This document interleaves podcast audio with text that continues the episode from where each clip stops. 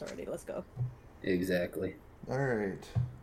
Don't even know what So I. I- I guess we could start this off with uh, what is your favorite uh, horror movie, Lunar? You have to say one, and it can be silly, it can be scary, it could be whatever. But what is your favorite horror movie?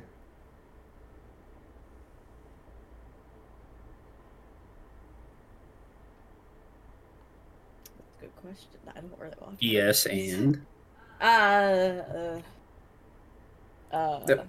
Mo- more or less, I guess, instead of wanting to think of it as like your favorite horror movies, like what is a movie in somewhat of that kind of genre that you know you either reminisce about or you wouldn't mind going back to rewatch it from time to time.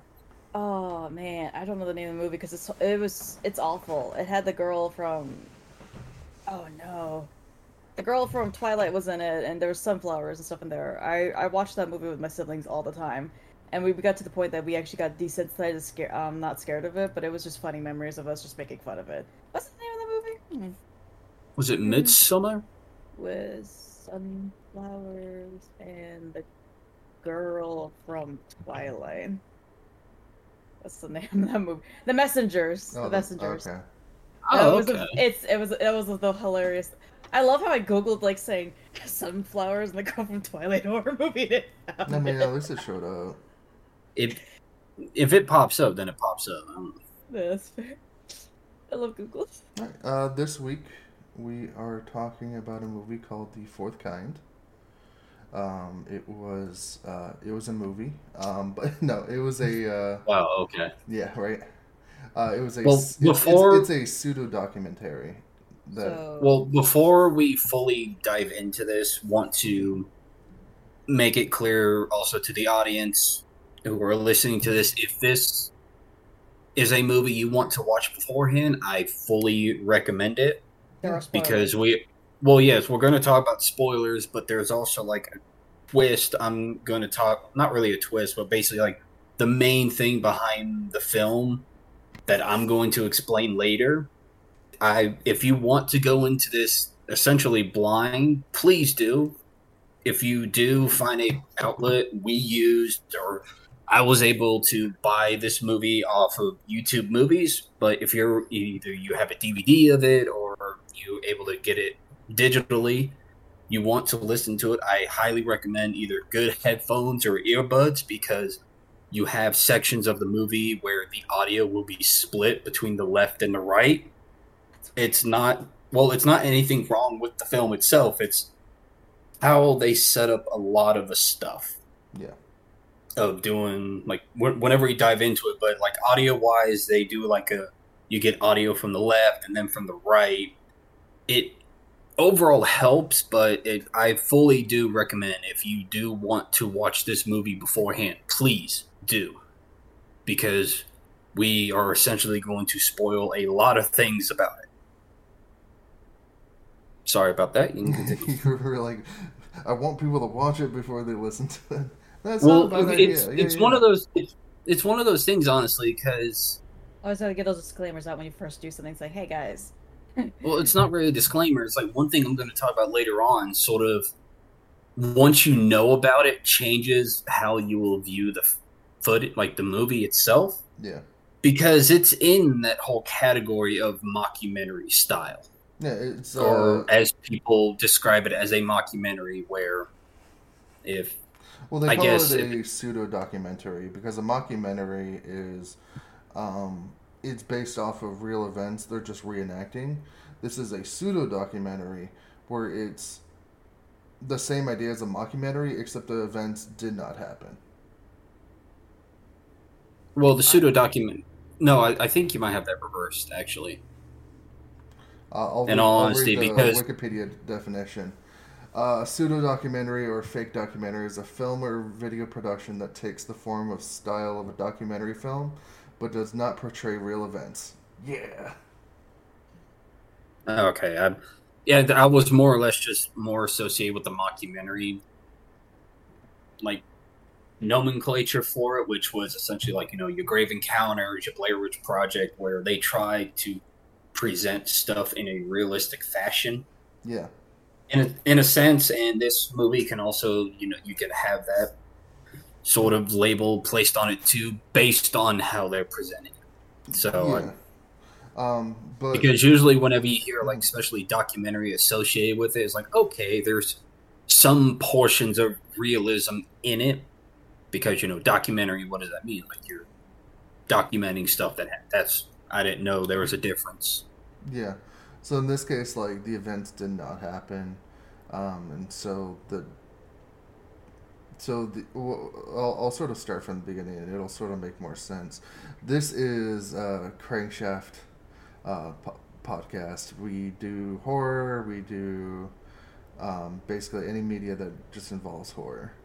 But today we have with us uh, Fengar Sensei. Wait, you're telling me that movie wasn't real? We have uh, we have Caveman To answer your question, yes. and a special guest, uh, Lunar OO Kitten, but we just call her Lunar. I'm only here to fix technology issues for some reason. Apparently it works, so no, She's I'll, our just, super I'll just take it. I don't know why I'm here. I don't know what I'm talking about. Eh, you'll be fine. I've been kidnapped. So be uh, one of the one of the one of the things about um, this movie is uh, they what they do is they they'll take what appears to be actual recordings of these events and they'll put them side by side with the movie recordings. Now both are fake, but um, it is a good storytelling device because it, it pulls you into the immersion of believing that the event could hold true and that um, the stuff is actually happening in Nome, Alaska. N O M E. Unfortunately, not the cool Nome, but you know, maybe they'll rename the town after gnomes. Yes, Yeah. because especially right off the bat, you have Milla Jovovich, who plays basically the leading role in this film for Abby Tyler. A lot of the presentation they do in this film starts with her walking up to the camera, and they put her essentially on like a moving platform that just spins around, just to give that nice effect in the background but it presents everything as we are doing a recreation of archival footage about this event that took place in Nome, Alaska.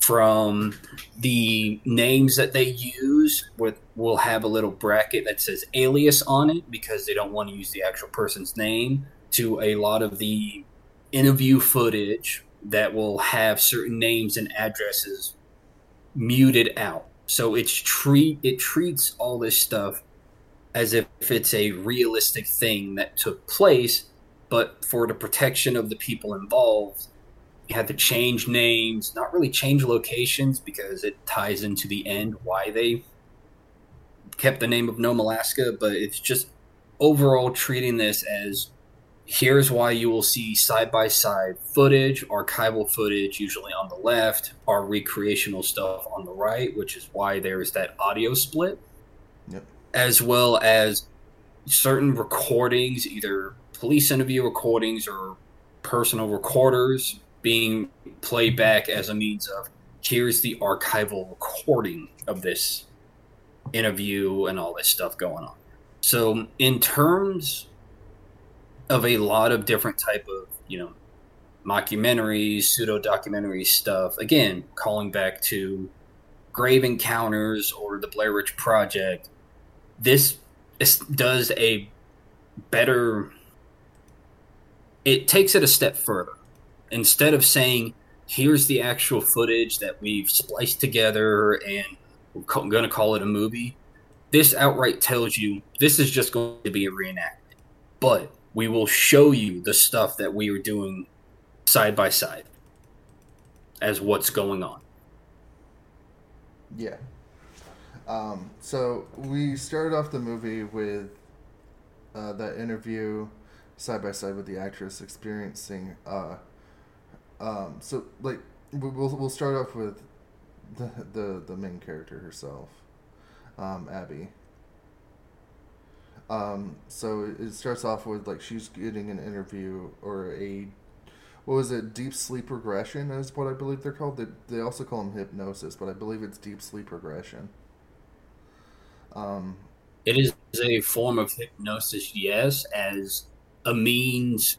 In a lot of cases, hypnosis in of itself is not really seen as definitive proof for a lot of things. Not necessarily the topic that we're talking about with the fourth kind, which essentially is just about like the ideas of alien abduction, but hypnosis usually gets brought in to help people deal with trauma that they either have locked away somewhere or essentially like regressed memories of trauma and stuff. So Yeah, like it, you will get you will get cases like that of people's like I need to figure out, you know, what exactly my mind decided.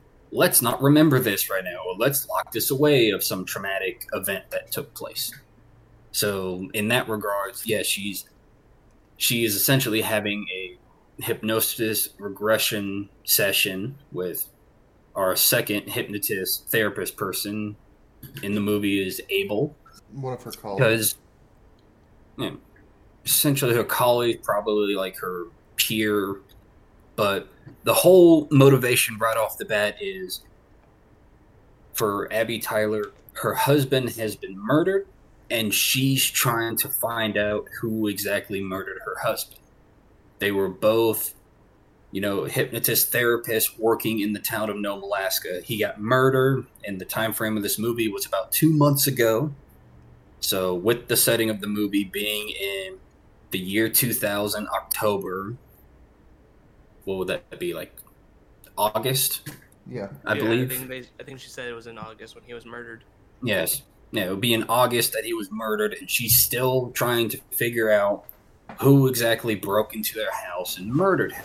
Who don't kill them? That is her motivation. that is her motivation. That is why she's still pushing forward with this study that they both worked on, even though, um, as the like the police department constantly says, it's like we already solved this. We explained this to you, and she's like, "No, I know what I saw." Type mentality. You guys are lying to me. I. Her whole thing is, I remember him getting stabbed in the stomach. That's what killed him. That is the main motivation overall on why she is pushing forward, still doing these therapy sessions with the residents of this town in Nome, Alaska, because some there is some sort of connection going on with what's going on in this town and her husband murdered. I figure you had something to add on to that. I was just gonna say I still can't believe that the movie convinced me that there's a place called Alaska. it was Alaska all along. I can't believe it. Of course, it was fake. You, you said in Alaska and you don't even make a mention of Balto. How dare you? He's not true wolf. So, How? mm, don't you ruin my childhood like that. I was talking to Fingar. so at, at, um, a- after that point, when she's after she's had her own hypnotism, she returns home um, and go. So like Nome, they they they definitely point out through the visuals that you know you only can get there by flying, um, and it is in the outskirts of nowhere. And she goes to work, and of course, like uh, came and said, you know, they're they're uh, in the middle of nowhere, and she returns back to being like her like a therapist for the community, and when she's doing small interviews with some of these people, she starts to notice that the the people she interviews have all seen an owl out their window, and the Mhm. owl uh, is possibly the reason why they're waking up at 3 a.m. every morning. It, is it like Mothman but Owlman this time? Owl man. Well, The type of owl that they show, I believe, is considered a barn owl. Yeah. Is, Yes, do- the, do- does the type of owl. I'm pretty sure that Alaska has owls. It would not surprise me if they do, but it that's like one of the other main motifs going on to be fair, if you've ever seen a barn owl before, one of the biggest like characteristics about them is how their face looks. Because yeah, they have regular sized eyes, but a lot of the feathers and stuff around their eyes are a bit darkened, given that sort of predatory or larger eyes than compared to their face. This movie there is a lot of stuff that we can explain later on, but it deals with a lot of theories, superstitions going back however so even to like kind of essentially like a lot of mythologies and stuff going around aspects owls being one of the biggest ones so far I mean, they are like a creature of wisdom and like secrets. By the way, guys, fun Yeah. fact: there, there are ten species of owls in Alaska. I found out. yeah I mean, you doesn't go surprise me. I've I've heard that apparently kids in Alaska, like elementary kids, have to like group up because they get attacked by predatory birds in the morning. I'm about to say, uh, Yeah. if birds are picking up kids, it's like, oh my god. This is this. this no got that's a little that's too- another thing nah that's just the thunderbird that's something else we can talk about later Yeah, Oh, but no like talk about that even even from uh, even from my own experience whenever i used to work security at night and whatnot i've seen at least a great horned owl twice That's terrible. i have some photos i can pull up later they were honestly pretty cool they didn't mess with me or anything No, it's no, just no, you no. know walking No, no. Now, me personally, because I'm superstitious, if I'm at night and I'm by myself trying to go somewhere and I see this owl, I'm like, You ask it. You that's- ask it for for its phone number, so it can take you out on a dinner date. no, I asked, like, do you come bearing misfortune or are you just here looking for food? Do you Because bring either Taco way, I don't want to be the I don't want to be the box food. wine? Then we can maybe have some sort Ooh. of uh, relations later. If you don't know Winnie the Pooh, get out of my face. Who? I mean, either way, it was still a fun experience because one incident was just, you know, landed up on a tree branch. It's like, oh, okay, that's pretty neat. Another time, just driving a golf cart and it just lands on one of the railings nearby, and it's like, all right. Granted, like two separate days when these incidents happened, but it was still Imagine it was overall pretty neat. Oh, Oh, that, I would have just quit that job right then. you know, I It's like you were trying to. Um, I so I, I actually just remember what I was going to say though. Mhm. Um, so um, another reason, uh, like it, this is going back to the the hypnosis thing. Um, I was because I studied psychology a little bit. Um, I mean, I'm a psycho. Does that count? but You're something. um, an, another reason why people like do go through like hypnosis things was because of the fact that like yeah like you were mentioning they repress like memories and events. And usually you know when people are put under you know it's like um as you know a hypnotist or hypnosis i mean um usually brings out their like subconscious memories. And um and like it, the, the subconscious is what they're bringing out in a sense and, Yes. and hence like why even if like you forget like years uh ago like after like years of uh, having ex- an experience like i've seen like people put like saw an adult under hypnosis where like they recall memories with perfect clarity from when they were like a child um because like the subconscious memory holds so much more than the conscious one and it's like usually a lot like then and, and that was like really fascinating and like and so uh, that's why I was like I was I really like the use of the hypnosis in this movie. Um, though I will say it took me a while. Like it was right after I think the third hypnosis scene where um, it finally took me to realize what the movie's about. It was 41 minutes into the film, and you went, "Wait, this movie's about this." It was like this movie's about aliens. It's like no, with a name called the Fourth Kind, I wouldn't expect it to be about no, no, no, no, aliens. no, no. The fourth kind is just basically the different type of Pokemons. Yeah, see, no, like I thought it was about like some freaking Like Wendigo or Crazy ass- something. yeah. I thought it was like Wendigo or like some crazy ass owl demon. Were you thinking of like like missing link kind of fourth kind thing when you heard that? I don't know. I thought it was some kind of monster. We mean, aliens- explained this in the last podcast. I mean, technically, I know. I I slept since then apparently It's a big brain moment. You know, your But it was subconscious great. held it, but your your conscious didn't. You know, as we were saying, you, Yeah, you hold we'd more have, to, information. we'd have to put you under hypnosis and then be like, oh, yes, now I remember. Well, in all honesty, that sort of worked out with the viewing experience because that's how the movie treated itself. Of the minute you found out what exactly, what kind of film we were watching, then it just turned into the film had that same understanding of now the audience is aware of what exactly we are watching. Now we can keep pushing forward to what we want this movie to actually be about. Yeah. So going back just a little bit, so she does a, uh, um, since she is a therapist, um, since she also notices that these people keep waking up at 3 a.m., she wants to try, the witching hour. um, she wants Yep, to try 3:33. hypnosis with um, one one of the one of her patients. So she does hypnosis on a man named Tommy, and during the hypnosis, there's a moment where he just starts freaking out and starts screaming and starts saying the owl wasn't real all along and something opened his door. Um, and he's like screaming and flailing around uh, Hey. the, the office. I'm just saying though, science told me aliens can't open wooden doors, so he must he is he needs to get a new door. And uh, Joke's on you, they're all made of wood. oh my gosh. So, and she's like, "Do you want to talk about it?" He's like, "No, I'm gonna, I'm just gonna leave. I'm just gonna leave. Goodbye."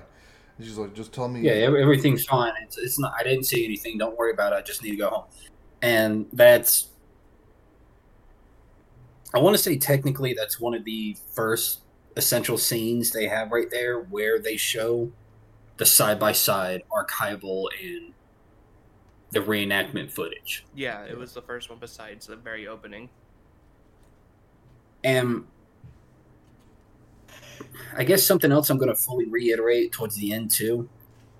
If you are going to watch this movie, put on subtitles because everyone loves to whisper for some reason in this Yeah. film. It's an ASMR film. Let me whisper in your ears. A- Apparently, because like the archival stuff, like footage they show, it's perfectly fine. You can understand people. The reenactment stuff, especially with Milla Jovovich, apparently how she wanted to portray her character is just everything is just whispering. so without the like the captions being on, we probably would not have understood anything that was being said at them. Uh, I'm just saying though, whispering actually is supposed to because you keep talking about like the conscious and subconscious. Technically, the whispering is actually supposed to tingle that subconscious a bit. Mm-hmm. So Listen, that It that tingled made- me into annoyance. All right, Let's- I put near Jack. Yeah, it tingled me into wondering why the fuck they couldn't afford a boom a boomstick. every So- just thing just had to be in whispers. So after that, um, he he like leaves the office, and she's like, "All right, I'm gonna listen to some tapes," and then she sleeps, and then uh, she gets a call in the middle of the night where it's like, "Tommy went AWOL. Uh, he's asking for you, Abby. You need to get there," and he's like, and and she she she in a panic just comes, and he's like holding his family like hostage. in the kitchen. yeah, in the kitchen, and then Mm. uh, and then he Did beca- they show what time all that took place? No, Or was it just supposed to be implied it was in the middle of the night? Because it was in the middle of the night. It wasn't three the middle of o'clock. I, in the middle okay, well, I, I remember. one of It the, like I that those remember things I just showed had to ask. Yeah, no, I remember they showed the time, but they didn't. Um, but it was not three. Yeah, no, it was like that Oh. evening. He, he did not want to go back to bed. Like I think they were like we're having dinner or something like that, and he just snapped. And so Okay, because that was always a constant thing. Of like all this weird stuff kept happening around three thirty-three, which again, witching hour goes into a lot of superstitious stuff. technically three isn't a very important number uh, in supernatural means but also uh, you could almost say scientifically three is a good number too because i remember my mom was into numerology and three was a very strong like uh, powerful number It is, but that's why whenever 333 shows up, or that's why you quote unquote the paranormal things happen happen around 333. It's called the witching hour. Religiously, that's because, you know, the demons are just like demons, all the negative energies are just wanting to spite, you know, the Holy Trinity, three, all that stuff. Mhm. So it's a lot of superstitious things of you would think that should be seen as a good thing, but a lot of the demons and evil entities and stuff will start doing things around 333 to spite Yeah. the religious figures, thus the witching hour. A fun fact right there. Uh, but at this point, he becomes uh, a a statistic as being part of the uh, family annihil- un- family annihilator squad. He added him and his whole family into the history books. And uh, the sheriff we're introduced to at this point. Um, do you remember his name? Or am I gonna have to quickly look it up? He is his alias is Sheriff August. There we go. Ironic, but to me, he is probably one of the best characters in this film, and is one of the more grounded because he literally gives off the feeling of I am too tired for this shit. Yeah, Yeah. he's like your he, your everyman stand-in. I mean, personally, I, I find that great, but it's still just like all the stuff going on around him. He's just like, explain to me what's going on. All right, here's an explanation for what's going on. Bullshit. So he pulls her to like an interview, and he's just like, "What'd you do? You were the last person to talk with him. Why did he ask for you?" And she's just like, "He saw something. I think it was aliens." He's like, "Cut the crap. What, what did you tell him? How like how did you influence him to kill his family?" She's like, "Nah, you haven't even found my husband's killer yet." And he's like, "I told you what it was." And So we already just like, explained to you exactly what's going on. Well, she doesn't that she doesn't bring up something like that yet. That's only after the second incident. Yeah. Because as far as he's just trying to figure out, it's like he just murdered his whole family and himself. You were the last person to interact with him. He had a violent outburst at one of your sessions, and you didn't inform the police department about this. Yeah, Did you do ins- something to influence him to do this? Yeah, like she, he tried to he tried to insinuate in a sense that her hypnosis is what caused his psychological break. I mean, kind of did, if you think about it, but not in the way he's thinking of it. Well, in, in theory, it makes sense what's going on. It's like he, you had a session with him. He had, you did something to trigger a violent outburst, and now, him, his wife, and his two kids are dead. You know what happened? Was it some? He, he had a session zero D and D game, and it had the same look as Uncle. That's it. Just it just went off the rail. Listen, my session zero went great. What you Uh-huh. talking about? Uh huh. I I heard some some different things too. Oh, we were talking about the session before everyone groups up thing. yeah, that was a little traumatic. yeah, yeah. That's what I'm saying. Like uh, I I heard I heard some things. So, uh, yeah, so he he he he, he, blech, he ends up killing his whole family.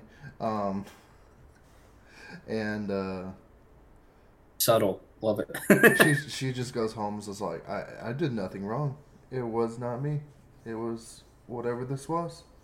it was it was them darn aliens that done did this. At this point, Abel Well- comes and checks on her and was just like, "Hey, you Oh no, no, no, she actually made, she made a recording like Oh, yeah. after, and she was like made a recording saying like I feel guilty, kind in like in a way, and you know like was just going over like her notes, kind of like you know vo- vo- voice notes for herself.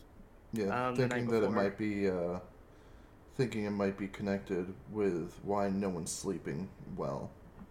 Mhm. and then she she goes to work and abel comes and is like hey you okay? She's like yeah i'm fine. This is this is all i got right now though so i can't i can't take a sabbatical like you keep telling me to. And he's like no you should actually take one. And she's just like no no it's fine it's fine. And she uh, hands her assistant the recording she did the night before and she's like, hey, can you transcribe this? And she goes to do a second therapy session. And she's like, all right, so uh, what's what's going on? And I forget this other character's name. Uh, Scott. Yeah, it was Scott. I, yes. So Scott and his wife are just sort of sitting there, and they're like, "Well, you should put him under too." Ab- Abby's just like, "Well, maybe I shouldn't because like, what what happened yesterday?" And they're like, "No, no, no, we can handle it. We're both here. We're both adults. We we have Well, it- we have consent." It, it wasn't necessarily a fact of, you know, like we can handle this, but it was like we heard what happened to Tommy. Nome, as they're implying, is somewhat of a small community. Make a reference of, you know, this is the neck, like the what was like the second suicide in two months, re- referencing back to her husband. Again, just peppering little things here and there. It's like, you know, this is second suicide. What happened? What happened to Tommy? What did he see exactly? He's like, can't talk about it, you know. And I was like, I forget what that's called, but what, Yeah, but Uh, they with the like- it's Hippocratic like, oath? it's like parent uh, pa- or uh, patient. Uh, Doctor Uh, patient like yeah. privacy. Either way, excuse me. But it, it's still just in that aspect of you know he he's dead now. Please tell us what's going on because she made a mention to all these other patients too. Is like a lot. You're not the only one mentioning owls going on whenever you're mm-hmm. trying to sleep and all that stuff. And and with Scott, after hearing this information, it's just like, all right, I want you to hypnotize me. I gotta. I have to know what I'm forgetting. I have to know what really is going on in that aspect and even for Abby Tyler goes, okay, I'm going to bring in another person, like another therapist in here just in case, just to observe. We got to do this carefully because what happened with Tommy. Yeah. So you have a lot more precautions going on, a lot more, in this case, a lot more observers too, because you have Scott's wife in there and you have Abel in there as well. Just trying to make sure they do this delicately of what actually is going on. And so they do the second hypnosis uh, first one for him. And he starts to freak out and says you know like there's someone behind the door. They're opening the door. And then starts describing pretty much some sort of presence is like taking him away. And they snap him out of it. And he's just like yeah he talks about it just a little bit where it's just like yeah it was aliens yeah, Well, th- at not this really point, this aliens, is when but I figured out what it It- was. it- Yeah, he they- didn't say aliens but he, he says like it wasn't human Yeah, a lot of it is always like implied speech, how it was, you know, just like it it wasn't an owl. That's always the big thing at first. Uh, that that isn't an owl. Again, also doing like the side by side video comparison where you know Scott and the archival stuff is, you know, honey, you got to wake up, honey, you need to wake up. It's like she's not waking up. She, she's not waking up. It, it's getting closer. Whatever it is. Honestly, uh, you can feel feel how terrified they are yeah during a lot of these regression scenes, which is really well done. But yeah, it, it was around this moment, like the 41 minute marker, where Fangar just went, "Wait, this movie's about aliens." that little that just clicked right for him. Listen, they were very subtle about it beforehand. which I appreciate and it essentially turns into after this point is when they delve more into the alien aspect because they probably thought this has to be the point when the audience realizes what this movie, what's going on in the background. So it tied in perfectly, but it was still funny because you just went, "Wait a minute." Yeah, no, it, it was very obvious after the fact. Especially like, yeah. All right, go ahead. Yeah.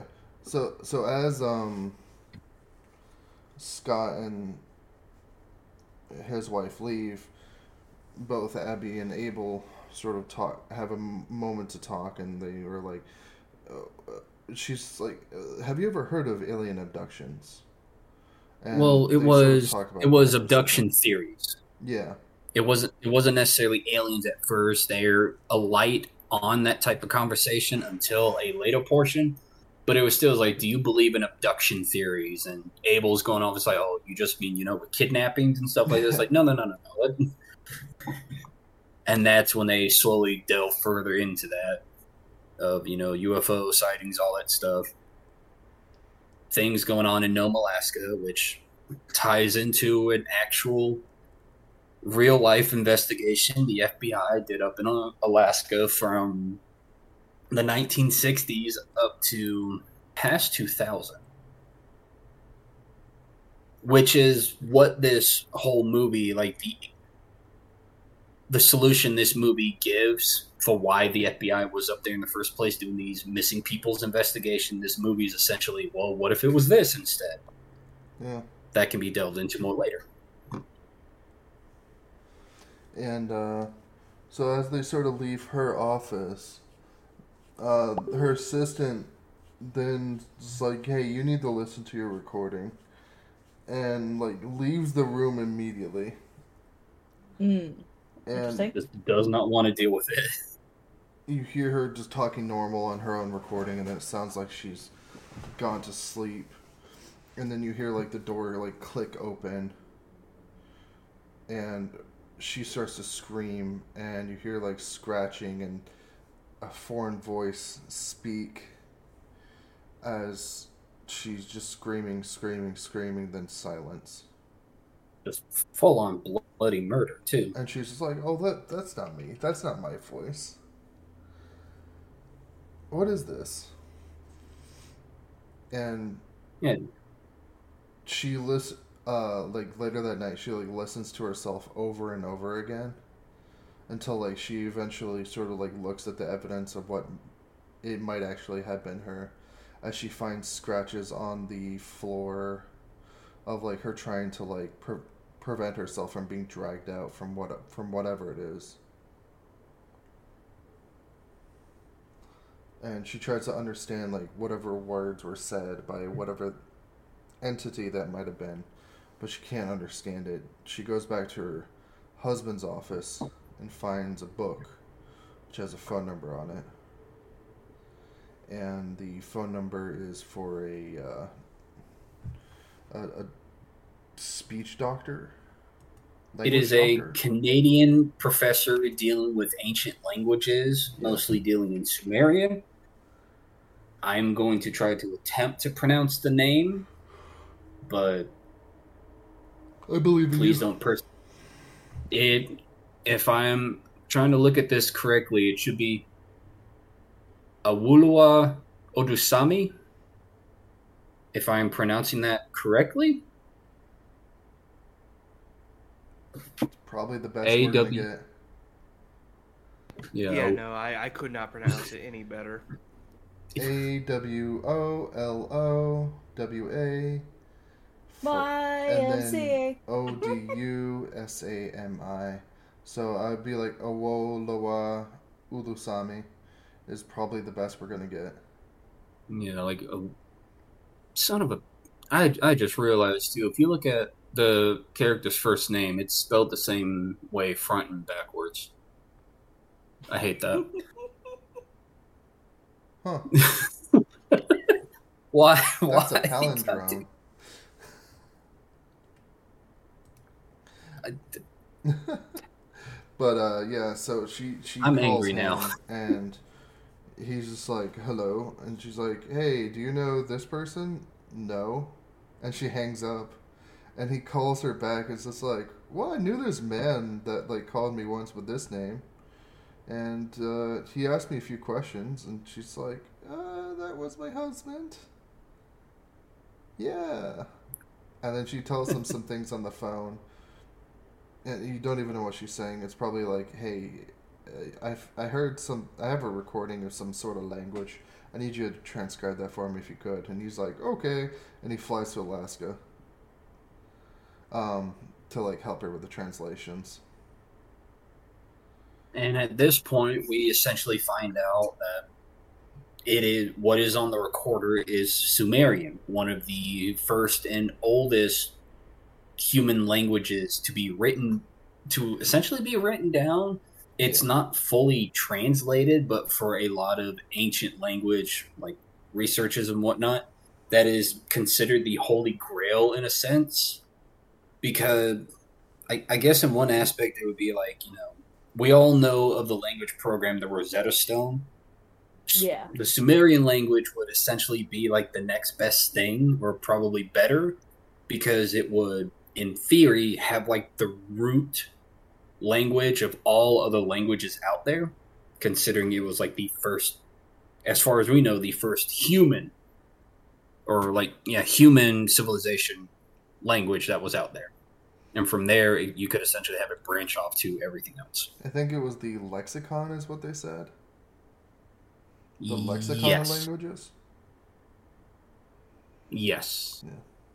So it's not they don't really have like a full translation of everything that's there, but they are still trying to figure it out. And uh, so now we have the full crew sort of assembled at this point between Abby, Abel, uh, the doc. I'll, ju- I'm just gonna call him the doctor. and uh,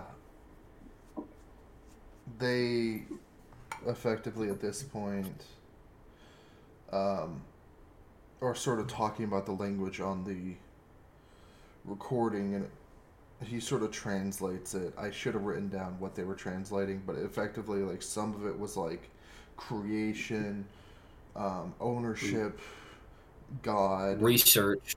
research. The Ruin, God destroy.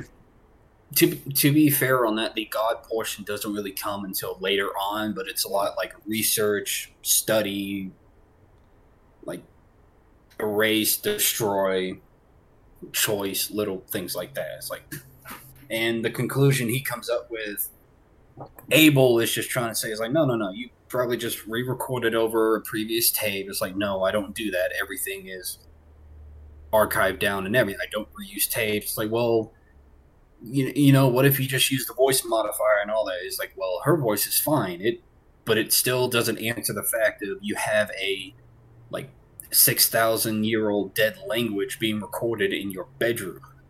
and spoken perfectly. Yeah. and then it just delves furthermore into like it you know it just doesn't sound natural the voice that is saying it. it's like oh like you know not human like none and abel is clearly just not having any of this like we're not talking we're not bringing aliens into this there has to be a logical conclude like solution of what's going on here At this point in the movie, I was just like, I hope he gets kidnapped. And uh, Kidnapped and probed. So, uh, and basically immediately after that, they get a call from Scott's wife. She's like, "Yeah, you guys need to come down here." And it's like, "Okay, he's not going crazy." They're, she's like, "He is, but not like, not like Tommy crazy." They're like, "Oh, okay," but they they still come over.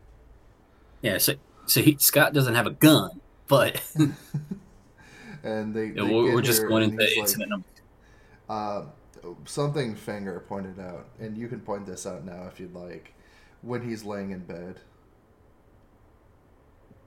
Oh, about about hi- him being like full spread eagled in the Yeah, in the pre- previous like in the rendition like in the Archival recording. stuff? Yeah, in the archival version, he was just like full spread eagle. It looked like he had just been like violently probed.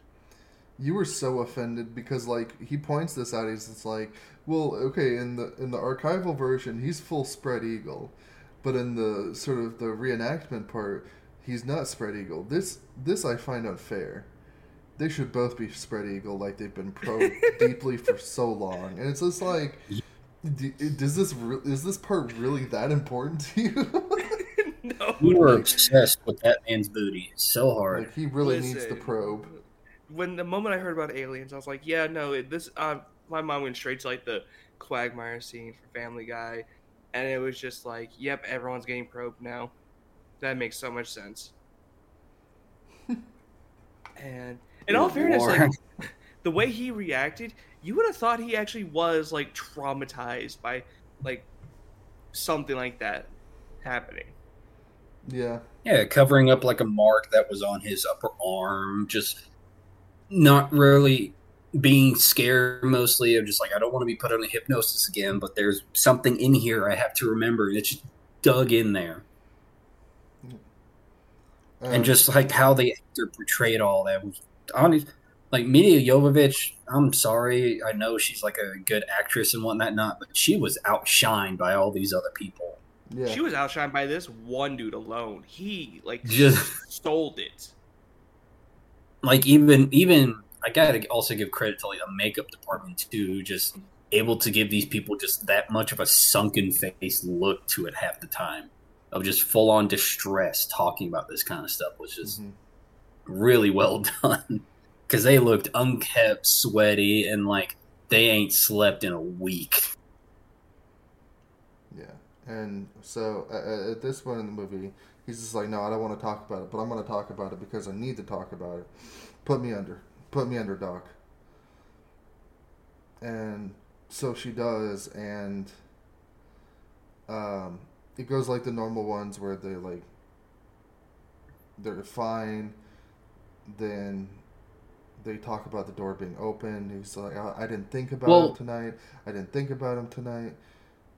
To, if I can pull back on that a little bit, this one was a bit different in a sense because if I'm remembering correctly, it's like they put him under. You had Abby, Abel there, the doctor as well. Scott's wife is also in the same room as, or in the same bedroom. Yeah. as they're putting him got under hypnosis in his bed. But in this go around, you know, they put him under and then they try, you know, talking to him, Scott, what do you remember? Just not getting response right off the bat. He was like, Come on, Scott, are you there? And then he just full on just sits up in the bed, just screeching. Not like a loud screech, but it more or less like something like he's getting squeezed, like something squeezing all the air out of him while just keeping his jaw open. You know, this one was like where shit hit the fans. And he uh, like gets raised out of the bed at the same time. Yeah, just starts levitating in a sense, and then Scott under this trance and everything as everyone else is trying to say, "Oh no, we gotta stop this!" You know, Scott, you're out of the hypnosis. Three, two, one. You know, wake up! You gotta wake up. He, recording wise, also hears that he's speaking Sumerian to Abby Tyler, essentially telling her what to just stop. Stop with your investigating, like stop all this hypnotism and all, like in general, just saying stop, but in Sumerian. And then once that whole message gets conveyed through, just he just gets slammed down back on the bed and like he was like he got knocked out or something. And then we learned that he broke his back. About three vertebrae. No, no, the aliens broke his back. That's why he Well, was saying uh, Fred Eagle. As far as Sheriff August was concerned about it, it's like his back is broken, three vertebrae have been twisted. What the hell did you do? Because Abby is frantically after this moment just packing up her things, trying to get her kids to start packing up. It's like, Mommy, where are we going? We're going to North Carolina, kids. Don't worry. it's like, what for? It's like, her son is like, but I have a game tomorrow. What do you mean we have to move? It's like, we would just go to move. Please help your sister. For the love of God, just help me out in this one moment. Yeah, she's because just to like, be ignore everything that we've we we're we're we're just leaving. Okay, we're just gone. We're just gone. And then the son just looks out the window, sees like all the cop cars coming. It's like, Mom, what did you do? I thought that was a funny scene because it's like, oh yes, this is like a murder scene. Got it.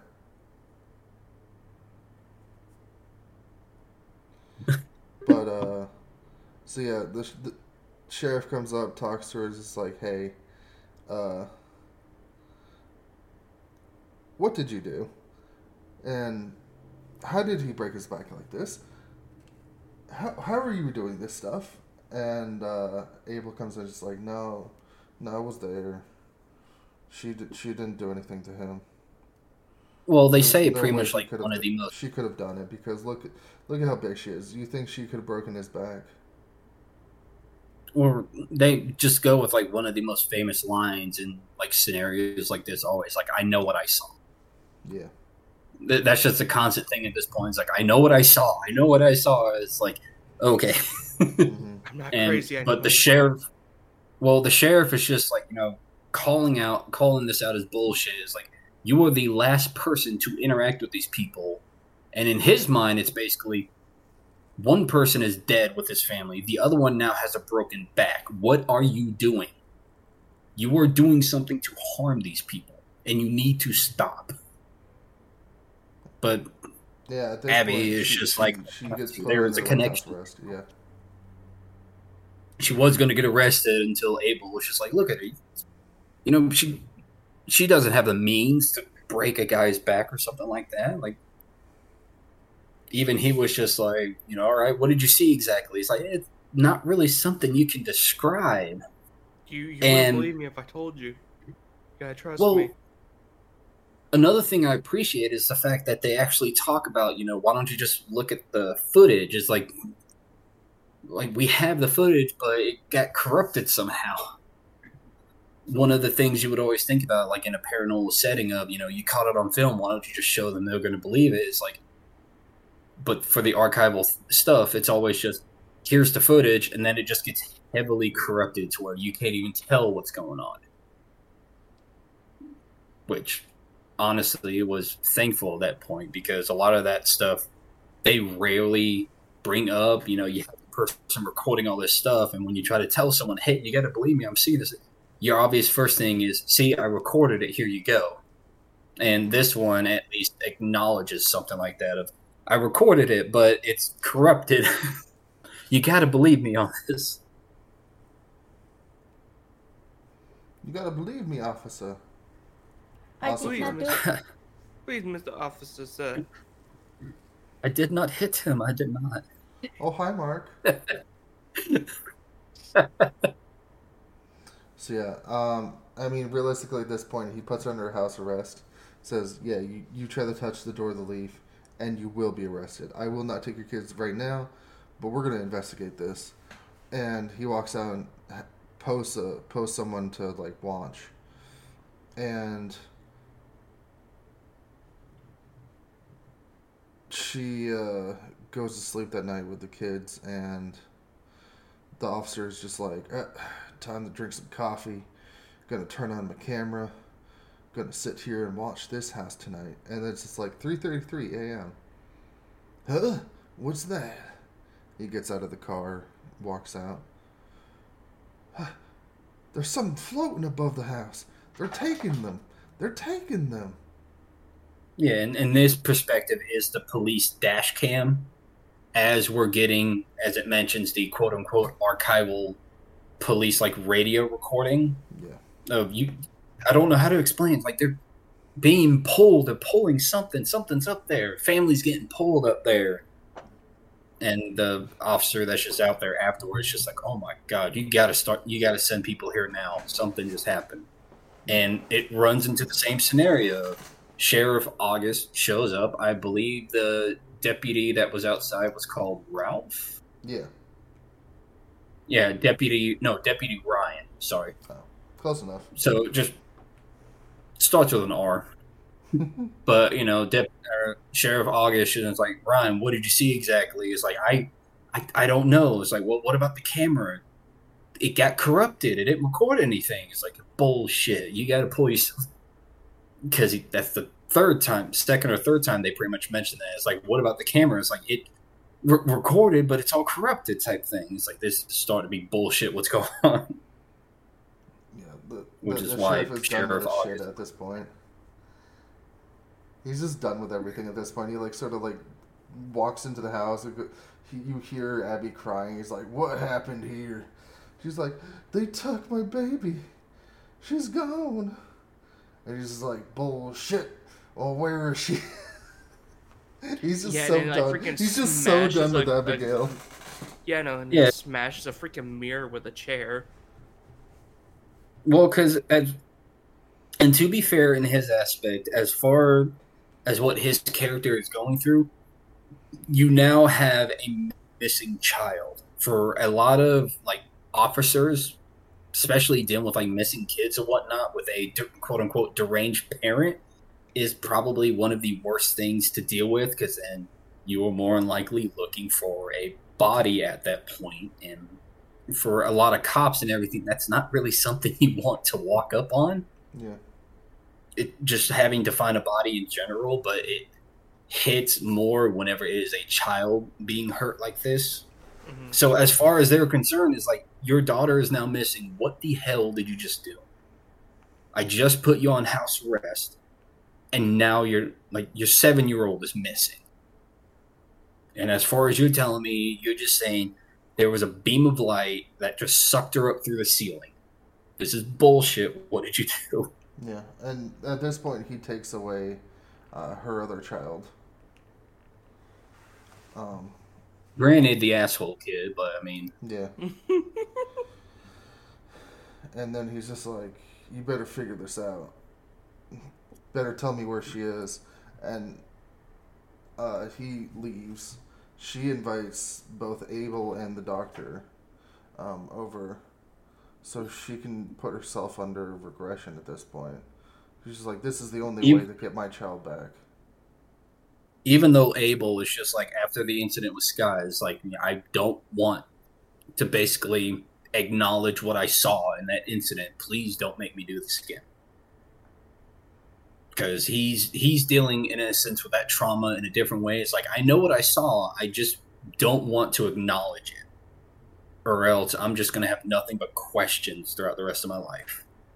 But she just slowly convinces him. It's like I ha- this is the only way. I have, in theory, I have to get in contact with them. So far, the only way we've shown that we can get into contact with them is doing a regression. I, I need to do this to figure out what's going on. so he puts her under and she starts like contorting and like floating and uh, basically she's like demanding for her daughter back and sh her body contorts more and it's just like uh, at one point it says something like i am god or something on that Yeah, that's where you would get That- that that's what it line when she's just trying to plead. It's just, I want my baby back. It's like, no, you, my child now. Like in the broken up, like caption or translations that they're giving up, a lot of the words are still unknown, but that big thing at the end is legitimately just, I am, and then blank, blank, blank, God. Yeah. And uh, so basically, at this point, it sort of looks like everyone was abducted that was in that room. And we wake up on the final scene where um, she's in like this weird cast for her legs. She has a neck brace, and the sheriff is sitting there. And I'll let you finish this this story off, caveman, if you'd like. As far as what she said, after this incident, it took her a couple days to wake up. And as they're sitting down there, you know, you hear the like medical machines beeping, just slowly pumping in blood for her and everything. And she's not fully there after she woke up, but it's still just like what you know what's going on because Abel walks in, the sheriff's right there too with a document from the sheriff's office it's like okay well you know what what exactly is going on? And even sheriff august just like i know i'm really sorry like in the condition that you're in and all that but i have to do i have to show you this so you can finally stop. It's like okay sure and pretty much shows her as far as her whole motivation remember was that her husband was murdered in front of her while they were sleeping stabbed right in the chest as far as what she remembers. The sheriff pulls up and is like you know, here's a picture of her husband with an obvious like bullet wound in the head. Here is the gun that he shot himself with as he was laying right next to your bed. He wasn't murdered, he committed suicide. So whatever your as far as he's concerned, whatever your delusions are, It's not real. We found the murder. He murdered himself. And she's trying to essentially cope with this, saying, you know, no, we're both therapists. I I would have known what was going on in his head and all this stuff. What do you, there, there's no way something like this. And Abel is trying to comfort her in a way, but just be like, there may have been something that he knew but didn't want to tell anybody. You don't, at the end of the day, you don't really know what happens to inside someone's head. And then it mm-hmm. essentially just ends with Sheriff August just asking, I'm going to ask you one more time, what happened to Abigail? And then she still is affirmed on that whole thing, even though she was taken by them. And he just goes like on a bit of a monologue, but it's just sort of heartbroken in a sense of just saying, You've gone insane. And there's no coming back from it at this point.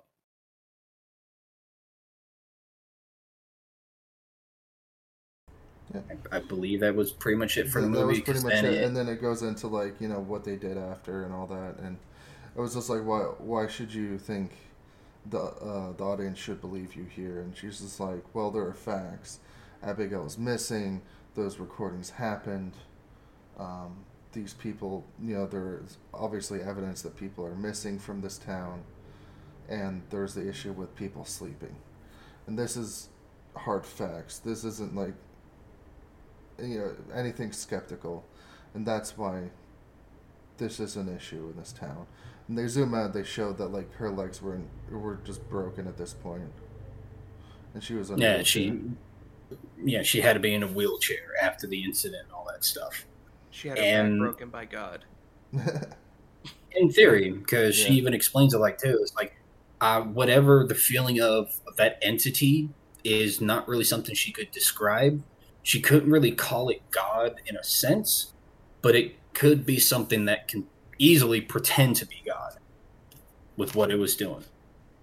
Because as as it all ties into the end, the like you had Milla Jovovich talking about this, the individual they had interviewing the quote unquote real Abby Tyler that they had at the beginning, little snippets of it throughout the film, and then at the end, all going over as something I mentioned previously of you had an incidences from the 1960s up to about the early 2000s that the FBI had to go investigate missing cases, like missing people cases up in Alaska. Nome had about over 2,000, and then Anchorage had about 300 and some visits. Yeah, but Anchorage is like 76 times the size of the population. seven. No, no, they Thought it said was like like it was like at the, they said it was like 76 times the Okay. population. Yeah, like it. But by comparison, Anchorage is a huge city. yeah, but to essentially tie it all together, what they explain is legitimately something that you can look up and is something that did happen. Of a lot of missing cases in Alaska in general did take place. FBI did go up there to try to figure out what was going on with all these missing people. This movie ties into a lot of quote unquote conspiracy theories around what exactly is going out, especially in remote areas. You can build up a lot of, hey, what if, you know, either some sort of creature out there, some sort of, you know, thing up in the sky, government, you know, conspiracy, all this stuff. Like, why is the FBI out there? The unfortunate for a lot of these people, the conclusion behind all of this was the reason people kept going missing, especially in a lot of these remote areas, sort of built into the fact that a lot of these places were isolated. So, majority of the reason that these people would just end up going missing is they would either just get tired of the life that they had, wander out into the snow and just die while they're trying to get somewhere, or the other realistic choice was it's just people getting drunk and then just wandering out into the snow and wilderness and then just ending up dying there because of hypothermia. It's because of a lot of these areas being so isolated that sadly boredom and alcoholism is the leading cause. Yeah. It, that that was the solution of what was actually going on. This movie hints at some of that in a little bit, but it's also like a what if scenario of you know what could possibly go on because that is one of the theories going into it. And it does like throughout the movie there is a lot of they deal with a lot of superstitions, you know, if you want to think of it more like, you know, black magic, witchcraft, superstition stuff going on again. Big thing with always the 333 witching hours thing. I'm honestly, well, sort of glad in one aspect they didn't go delve too far into something like that to try to pull a red herring. Mm-hmm. But it's sort of good how it still pulls a lot of that stuff. You know, the big motif with owls. You know, the owls is always looking at me. That's another aspect of either any sort of folklore that different Aborigine tribes up there would talk about, dealing with owls being the messenger of the gods and all that stuff can easily tie into something like this, or with you know alien conspiracy theories of owls falling into that as well. Overall, I this is why I sort of like the movie like this because it didn't show it didn't show the alien, which was honestly great. Whenever there was incidents or recollections going on, or anything, you know, they could easily have just done something like that but instead they just went with a more like everything's hazy and you don't see anything. All of it gets implied afterwards. Like Cloverfield. Uh, well, yes and no, because towards the end of it, they pretty much just showed what the creature looked like. In this one, like in one of the shadows, and you could barely tell, like you know, if they were supposed to be alien beings or not, because it was just a black mass that would go forward. Like whenever she gets hypnotized and whatnot, she can clearly, from her perspective, is like she gets up from bed, looks around, everything's still hazy, looks at the door, and it just slowly swings open. You would expect, you know, typical horror trope, something's going to be there, but it's not. It's just an empty hallway, and then just a black mass just comes out of nowhere, just swings around the bed. So it honestly does a really good job of that, of just leaving the tension up there and just not showing anything that's happening. All right, I will... even with oh god, sorry. Well, I was just gonna say, even with like the hypnosis regressions with Tommy and Scott, they it doesn't delve too much into it, but it's as far as what they keep going, it's like they're freaking out, and the only thing that they can really say over and over again is just, you know, that that wasn't an owl. There's no way that was an owl. I don't. You sort of trying to comprehend what you're looking at, but you can't describe it. Yeah. Which lead, which obviously leads to the tension going on of even you know the realization afterwards of what finger is like. Could this just be you know a supernatural being or something going after this town or the people or some sort of like creature or anything? Because it leaves it vague enough until that moment, and then it dives further into it. I still would love to see an owl bear fight alien god. Just go watch the D and D movie then. All right, Fangar, uh, give it a rating from uh, zero to five abductions, and uh, also give a sort of mini review on what you thought about the sound design, because uh, I want to hear your idea on that. Okay, so um, on, for my rating, I give it seven anal probes out of ten. God damn it. I think it was a good movie. Um, it was interesting. I did think that, like for instance, the way in terms of sound, I liked the split audio. I did not like the fact that the main audio was just so damn quiet, though. Like it, it just seemed like the the guy holding the freaking um, boomstick was just too far back from from them in a lot of scenes. In that, like, and in, in the split recording ones, it was fine. Um, but the problem was that some of the people sounded louder in the archival footage, and you know, I thought that was a little bit of a you know, of an issue, Yeah. but I still enjoyed the movie. It took me way too long to realize that it was about fucking aliens, but but it was. long was- How long was the movie supposed to be anyway? It's an hour and a half long. It took me almost halfway to realize it's about aliens. Did he say Yeah. 41 minutes? Yeah. That's more than 41 half. minutes. No, no, forty-five minutes would have been halfway. So uh, as far as for me, I would probably give it.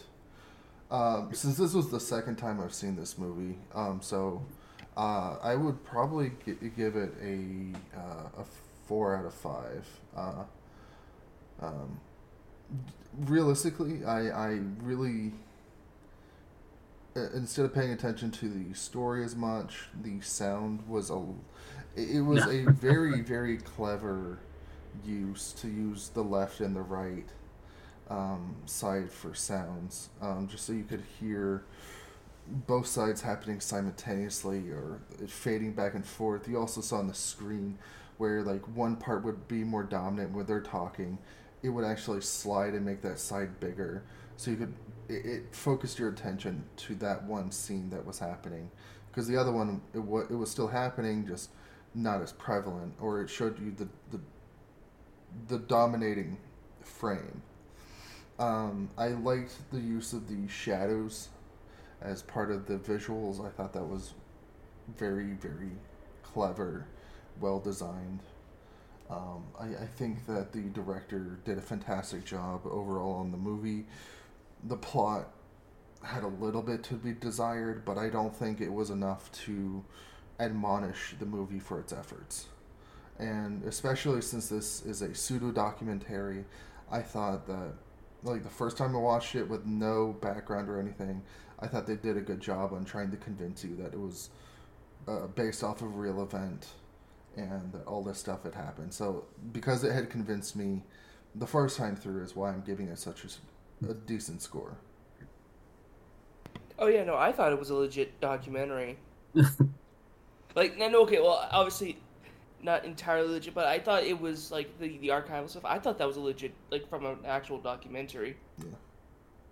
And uh, Well, Cayman, if you Okay. want to give your opinion on it, you can go from there. on obviously for a movie like this, this is my one of my personal. I know I've said that for a few times, but this legitimately is one of my personal favorite movies because of the presentation that it has. You know, I bought this on YouTube. This is something I go back and watch from time to time because I just appreciate it. It's really well done, minus, you know, a lot of the whispering thing, like audio wise, that goes on. It gets a little bit irritating, but the story still keeps you going on. And I honestly appreciate stuff like that. And once you, you know, watch it, you look into it, that's when, you know, that big twist happens of, you know, yes, the reenactment stuff isn't real, but even the archival footage isn't real as well.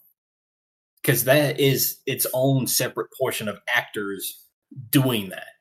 So this is a movie that they had to record twice once for all the archival footage so that they can use for side to side stuff and then they had to use that first recording as a reference for the reenactment stuff Whereas, you know, you get a lot of these horror mockumentaries and pseudo documentaries trying to say, you know, this is real.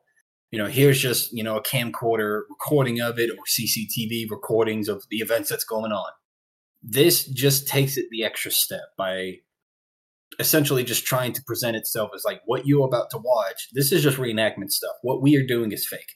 What this other stuff that we recorded beforehand that is the real portion that we actually did, but it still falls into that whole thing of that was recorded as well. And it really works on whenever it presents it to people because then they try to look it up. Some some got angry about it because, you know, I thought this was real and all that stuff when finding out the archive footage had its own separate set of actors that went into it to portray it. So I really got to give props to the director that essentially took like wanted to do something like that to sort of stand out in the crowd of the, all that you know found footage horror stuff. And I guess ending off with like a little fun fact if you do look up who the director of this movie is, it is the same guy doing the initial interview with Abby Tyler, which I think that's really fun. Uh, I'm going to try to pronounce his name as well. Let's see how well this works out. Olatunde Unsun Sum Sumni. If if you look up this movie on IMDb, I'm, I'm pretty sure I butchered that completely, but you'll be able to find the director and all that. He does a lot of other good work too, but thought that was a nice little feature. He was basically the guy at the beginning doing the interview. Oh, that was the director. Yeah, Oh, that was that was a cool little self self insert. Right. yeah. It's not it's not something that's done too excessively, like you know, with a certain other director that likes to mm-hmm. insert themselves into all their movies. But it's just something mm-hmm. subtle enough where he's just there. In a way, you could just say he's there, just getting the information for the story of the movie he's going to make. If you want to think of it like that. Uh, based on the knowledge that you gathered from us talking about a lunar, uh, what what do you think? I'm sorry, my cat was here. What you say? I said, based on based on the knowledge Got of what we talked about for the movie, uh, what what do you think about it? Uh, you need a brain cell to know that it's aliens in there. You don't really need a brain cell. You just need to know, oh, this is what the movie is called. This is what it's about. Listen, I don't deal with that much like in terms of alien abductions. I don't. That's I'm true. not- You're more in the supernatural category. like honestly, I, I, I, I- I'm more I into understand. supernatural rather than extraterrestrial. It still deals with supernatural. What are you talking about? Listen, I just I didn't look into. the only thing supernatural uncle deals with is phasmophobia. yeah, All right. You're, you're the one wanting, like, you know, anal probes and all that stuff. Just just step into my little office right here. We can talk more. Uh, what did what did I miss in the conversation that had to be brought up? Just make sure you, you bring the tacos and, and box wine. And I have I, I have tacos. Ooh, now we're talking. But all right, so we'll we'll wrap it up here. Uh, I thank everyone for listening in. Um, thank you again for for ENS being supportive to us. If you want to give us recommendations or talk to us, we have a a Discord um, called ENS Gaming Public. Uh, Yes. You can find us there. Um, you can type in ENS Gaming on Google. Uh, it's ensgaming.com. Look for the ferret. Look for the ferret. And once Yep. you click on ensgaming.com, we have uh, we have our Discord there. We have everything. We have our Patreon. Um, so please support us in any way you can, and we, we'd be more than glad to uh, to to Hey, talk and, hey. and hang out. Just saying, guys, you should talk about what your favorite horror movies are, or anything like pop culture. It doesn't have to be movies. It could be stories, lore, anything like that. And these guys might be like, I don't know what that is. but We might want to talk about it, or be like, Oh, I forgot about that. Go ahead, Yeah. pique their interest. Yeah, essentially like stories, movies, animes, mangas, Action online figures. series. Don't actually send in. Don't actually send in pictures of creepy things, please. I, Don't. I, I might force uh, Fengar to read a book one of these times. Please do. I'll be interested in that. I've Oh. never learned how to read. Well, Kidding. I already, I I, already knew that. You didn't. You couldn't might- read the fourth kind. might have to do a uh, uh, audio book for you, but we'll we'll, we'll work it out. But thank No, you everyone kidding. for uh, for joining us. Let's get him a Nickelodeon show. He'll be fine. And Listen, I actually love like Fairly Odd Parents and SpongeBob. that is horror right there. It's so odd so I get to choose the actual next movie, and I was thinking that we we watch uh, a movie called Come and See. Actually, Hi- hide and seek. Giggity. no, Come and See. It is a, a very interesting film. Um, Go on. Oh my no! Oh god! That okay? Okay, Uh, yo, you're gonna love this. Yep, yep, It's yep, a yep, yep, yep. it's a anti-war film, um, directed by uh, Elem Klimov. Um, basically, a majority of the film, there's no music. It's very ambient. Um, realistically, it wasn't supposed to be scary, but because of the ambiance and the themes, um, it is fairly terrifying as it involves the invasion of Belarus during 1943 by the by the Germans. Can you imagine you try to make movies like I want to do this movie, it's being inspired, and then you look at it and it ends up the horror section. What did what did I do? What what, what went wrong? Well, they they consider it like like I said, it's supposed to be like based off of true events. It has hyperrealism, surrealism, but because it's so real, and because like all this stuff did happen, um, and you see the, the, the main character sort of change throughout the movie is is the true horror of, of behind behind the, the the moment and and uh, we'll definitely talk more about it uh, when when we actually do the recording and all that but uh, it's just something that I wanted to bring to the table and uh, it's definitely something that needs to be talked about. Um, so I, ho- I hope the that you'll come in next time and listen to us and thanks so much and you guys take care